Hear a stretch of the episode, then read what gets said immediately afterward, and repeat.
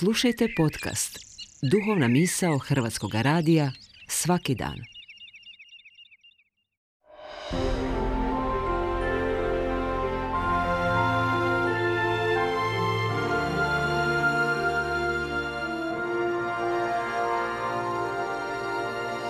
Duhovna misao.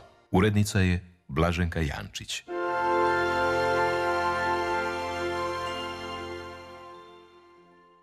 Govori sestra Slavka Sente, Dominikanka. Na današnji se dan u katoličkoj crkvi slavi sveti Marko Križevčanin. To je naime dan njegove mučeničke smrti, koju je podnio zajedno s još dvojicom Isusovaca, Stjepanom Pongracom i Melkiorom Grodjeckim, kod koji se u Košicama sklonio pred kalvinističkim protestantskim četama Jurija Rakocija.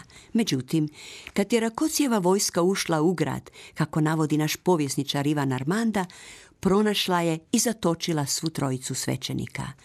Tu je Rakoci najprije pokušao nagovoriti Marka da se odrekne katoličke crkve i prijeđe na protestantizam, nudeći mu i obećavajući materijalna dobra i posjede.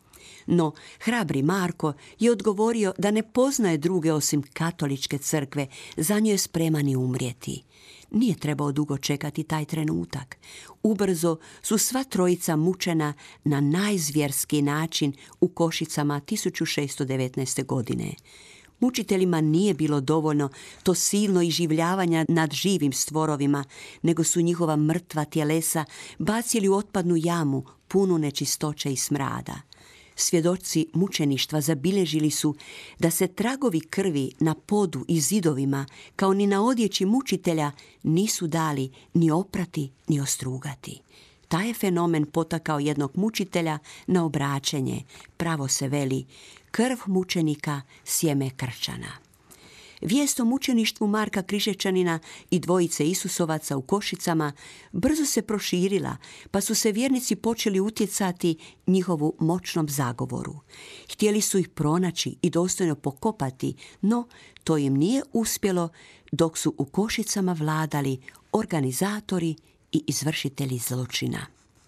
Samo šest mjeseci kasnije hrabra žena, grofica Katarina Forgač, uspjela je pronaći i ishoditi dozvolu da se mučenici dostojno pokopaju.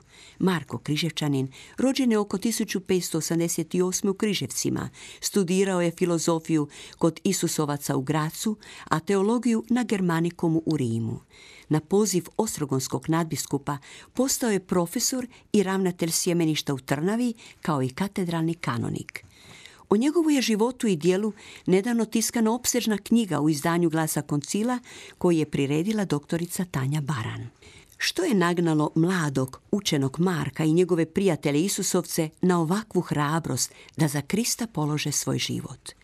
Njihova je hrabrost proizlazila iz čvrste vjere i odanosti Kristu koji je za sve nas položio svoj život.